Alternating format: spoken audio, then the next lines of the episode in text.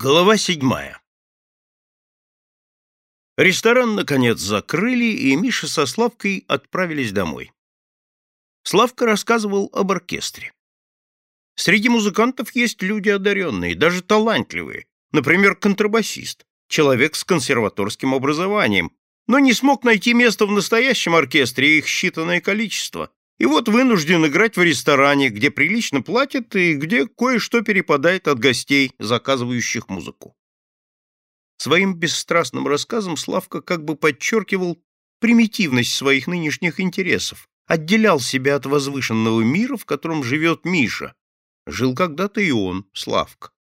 Был пионером, комсомолец, и вот, пожалуйста, пианист в ресторане «Эрмитаж», играет фокстроты для непманов, аферистов и растратчиков, веселит их, ублажает, зато у хозяина бесплатный ужин.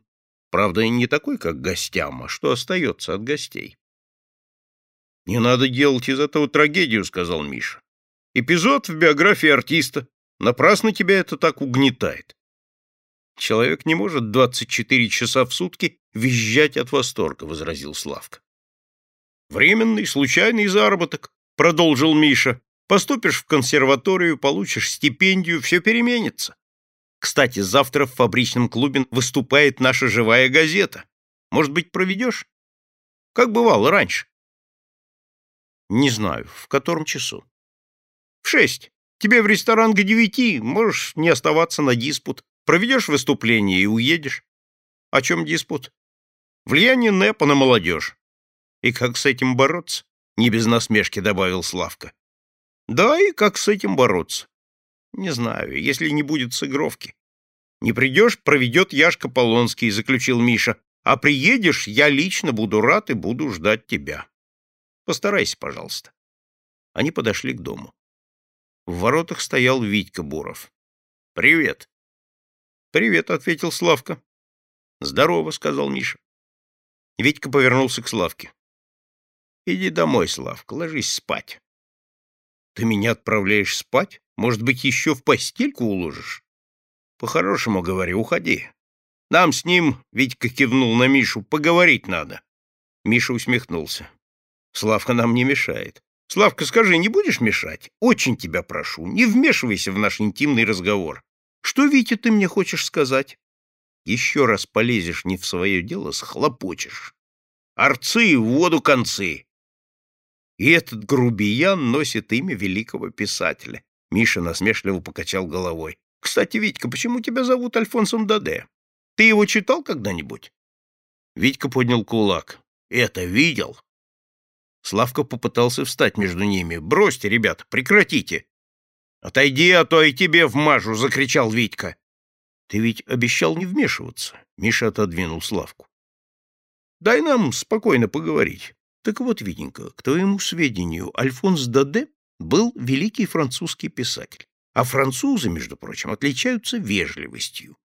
Витька поднес к его носу кулак. «Я тебе покажу вежливость». Миша был комсомольский активист, но он был арбатский. Вырос в этом доме, знал законы и повадки улицы. Он схватил Витькину руку и вывернул ее. Витька выдернул руку и бросился на Мишу. Ответом ему были подножка и вполне квалифицированный удар в подбородок. Витька упал. «Опять получишь». Витька не внял этому предупреждению, поднялся, снова бросился на Мишу, но между ними уже стоял Славка. «Ребята, прекратите сейчас же!» Вмешательство Славки вряд ли подействовало на Витьку. Но из-за угла появился Валентин Валентинович Навродский. «Добрый вечер», на скамейке по-прежнему темнела фигура Шеренца. — У вас опять серьезный разговор, — улыбнулся Навродский. — Ничего особенного, — сухо ответил Миша. — Пошли, Славка. — Спокойной ночи, — сказал Навродский. — Пока, — ответил Миша, не оборачиваясь. Обернулся вежливый Славка. — До свидания. Навродский проводил их задумчивым взглядом, потом спросил Витьку по-прежнему не ладите? А тебе какое дело? Как грубо, как грубо, поморщился Навроцкий. Так вот, слушай, Витюня, будешь так разговаривать со мной, я из тебя сделаю бефстроганов, понял? Это говорил не лощеный делец, а какой-то совсем другой человек. Его слышал и Шеренец.